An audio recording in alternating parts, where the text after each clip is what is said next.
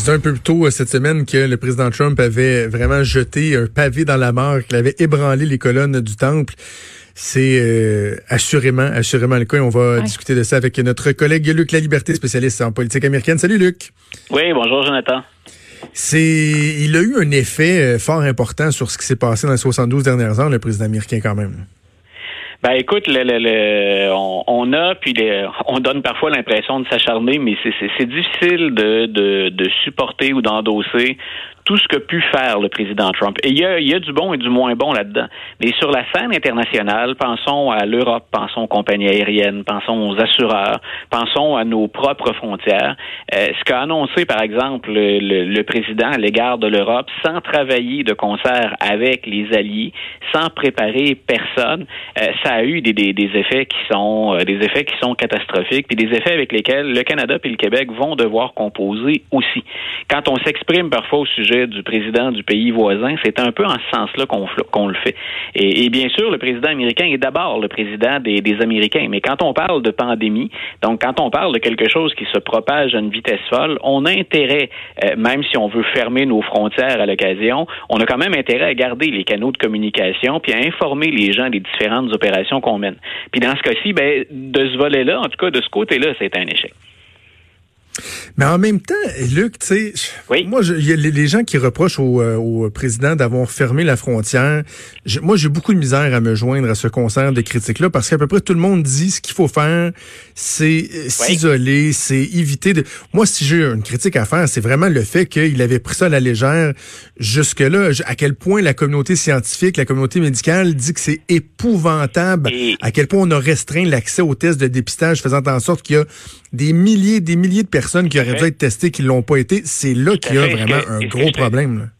Et ce que je te dis, Jonathan, puis dans, dans, un, dans un des biais que j'ai rédigé cette semaine, j'ai souligné qu'une des très bonnes mesures de Donald Trump avait été de fermer les frontières, entre autres au départ, pour ce qui, tout ce qui arrivait, tout ce qui est en provenance de la Chine.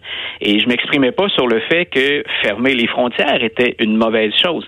Je disais que c'est la façon dont on le fait, le caractère improvisé. Et écoute, quand on, quand on est le président des États-Unis, là, tu imagines le nombre de personnels, de, de gens qui sont autour de toi, le nombre d'experts, les gens qui, dans un claquement de doigts, sont prêts à acheminer de l'information puis à entrer en contact avec d'autres agences ou encore d'autres dignitaires, d'autres diplomates puis d'autres chefs d'État.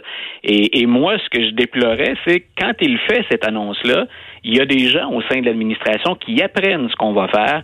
Il n'y a pas de compagnie aérienne qui est en mesure de se préparer. Il n'y a pas de pays à l'étranger. Donc moi, ce que je, ce que, ce que je critiquais, c'est pas l'idée de fermer les frontières. D'ailleurs, c'est une des choses qu'on surveille ici. Puis dans un autre biais, je parlais même, c'est que le gouvernement canadien, par exemple, réfléchit à la possibilité de fermer les frontières ici. Donc c'était pas ça que je remettais en question, comme le caractère un peu improvisé, puis le fait qu'on s'est on s'est isolé, mais pas juste géographiquement, pas juste à partir des aéroports on s'est isolé dans nos communications aussi. Et c'est là où je trouvais que le comportement était répréhensible. Bon, et là, il y a un contexte qui ne change pas, c'est-à-dire qu'il y a une élection qui s'en vient dans quelques mois. Comment le pays peut se préparer à voter, à aller aux urnes en pleine période de pandémie? Ça va être tout un défi. Ouf, écoute, on a d'abord il y a, un cadre légal qui va être euh, qui va être à revoir parce que ben, parce qu'on sait on, est rarement, vois jamais dans une situation comme celle-là. On en a eu déjà de petits effets. Quand on a voté le, dernier le dernier mardi, le, dernier Super Tuesday euh, dans l'État de Washington, on a eu à composer avec cette réalité-là. Euh, d'abord pour les travailleurs d'élection, d'abord pour éviter des déplacements, mais là où l'État de Washington avait quelque part la part belle, c'est qu'on votait avec des enveloppes. On déposait nos bulletins dans des enveloppes. S'agissait ensuite de dire aux gens, ben écoutez, n'allez pas cacheter ces enveloppes avec de la salive, là, allez pas déposer votre langue, allez-y avec des, tampons humides ou allez-y avec des lingettes. Euh, mais on, a pris les précautions, on a fourni gants et masques, par exemple, au personnel d'élection. Puis on avait prévu, en très mauvais français, des backups euh, au cas où certains travailleurs tombent au combat, qu'ils soient eux infectés. Ben on avait prévu déjà du personnel supplémentaire. Mais imagine ça maintenant dans 50 États euh, avec des situations qui vont varier dans les États. Par exemple, si on regarde la carte des États-Unis actuellement, il y a l'État de Washington, puis il y a l'État de New York. C'est pas mal les deux endroits où ça s'est concentré. Euh, puis l'État de New York et l'État de Washington ont pris des mesures. Mais imagine que l'élection avait lieu euh, ces jours-ci. Euh, comment on fait pour s'assurer que dans une élection présidentielle, tous les gens de Washington ont eu le droit de faire entendre leur voix, que tous les gens de l'État de New York ont le, choix de le faire, ou encore qu'on ne puisse pas y aller?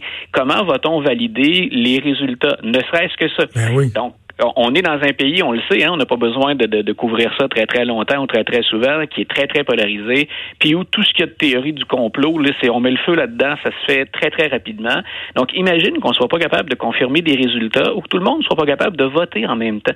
Donc on est en train de réfléchir à prolonger les heures, par exemple dans les bureaux de scrutin, de s'assurer que ben on est capable de fournir le 3 novembre des résultats qui sont probants, des résultats qui sont fiables.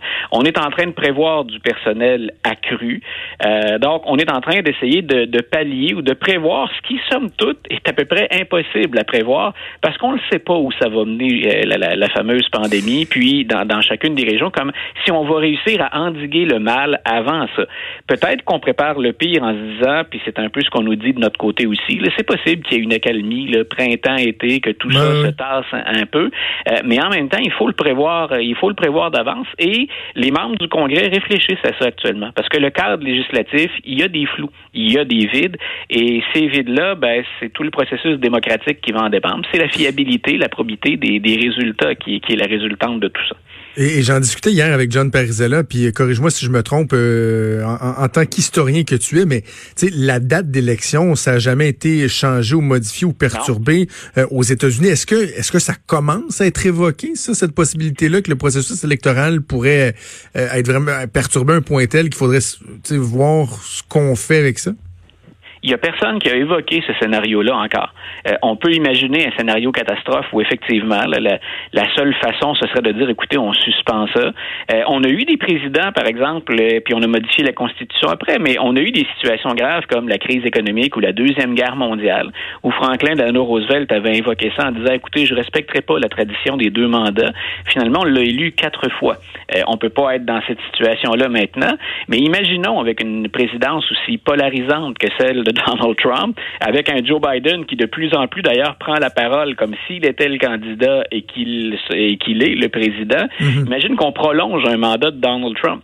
Euh, à partir de quand on, procède à l'élection, à partir de quand le nouveau président entrerait en fonction?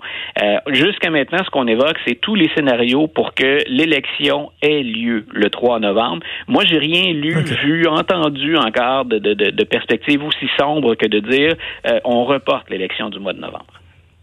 Luc, on est dans le très hypothétique, là, mais euh, le nombre de personnes qui côtoient M. Trump est assez grand. M. Trump n'a pas fait attention non plus là, dans les derniers jours. Prenez ça pas mal à la légère, j'oserais dire. Euh, mais là, entre autres, un collaborateur de Bolsonaro qui euh, est le président, en fait, du Brésil, qui lui a été testé positif au coronavirus et posait fièrement à côté de M. Trump, a été en contact direct avec lui et en passant, M. Bolsonaro, euh, on a confirmé que M. Bolsonaro, ce matin, lui, euh, avait passé le test et qu'il est atteint du, du COVID-19. Et tu sérieux? Donc, euh, Je l'avais pas vu, celle-là. Wow. Il s'était mis, lui, volontairement en quarantaine, M. Bolsonaro. il n'était pas à Mar-a-Lago. C'est son, son, représentant qui est, revenu au Brésil et qui, qui lui a, semble-t-il, transmis le virus. C'est l'hypothèse la plus, la plus intéressante ou la, la, la plus proche de ce qui serait passé. Alors, bien sûr, on se demande maintenant, mais pourquoi le président refuse systématiquement de passer le test euh, et pourquoi il modifie pas ses habitudes. c'est ça. Et, ce qu'on dit, grosso modo, ici, on peut reprocher autre chose à M. Trudeau. Là, il, est, il est comme bien des, des, des meneurs soumis à des, à des critiques et à des pressions. Mais on a vu que ça avait été sage, finalement, sa décision, celle de sa conjointe puis la mhm. sienne, que de s'isoler parce que Mme Trudeau, Mme Grégoire, pardon, a la, la, COVID-19. Euh, M. Trump n'a pas fait ça. Et il y a même un de ses proches qui était avec lui à Mar-a-Lago qui a continué, euh, qui n'a absolument pas changé ses visites et qui a même accueilli des groupes de jeunes à la Maison-Blanche pour effectuer des visites guidées. Donc, on se dit, ces gens gens-là ont été en contact avec quelqu'un qui est infecté, qui a infecté le président du Brésil. Euh, on sait à quel point ce virus-là, il se propage très rapidement. C'est ce qui le rend plus euh, dangereux ou différent, tout le moins, de, de, la grippe ou du rhume habituellement. Et on dit, ben, il y a quelque chose d'irresponsable dans le message mhm. qu'on envoie à la population. Est-ce que le président a, dispose de, de, de médecins et de scientifiques autour de lui? Bien sûr. Mais en même temps, si le message qu'on envoie à tous les Américains, c'est euh, restez chez vous, lavez-vous les mains, évitez d'être trop près des gens, puis c'est ce que c'est ce qu'on se fait en quatre pour faire avec tous les experts aux États-Unis, puis on a parmi les meilleurs dans le monde. Comment se fait-il que le président américain ne se soumette pas à ce genre de, de, comportement-là?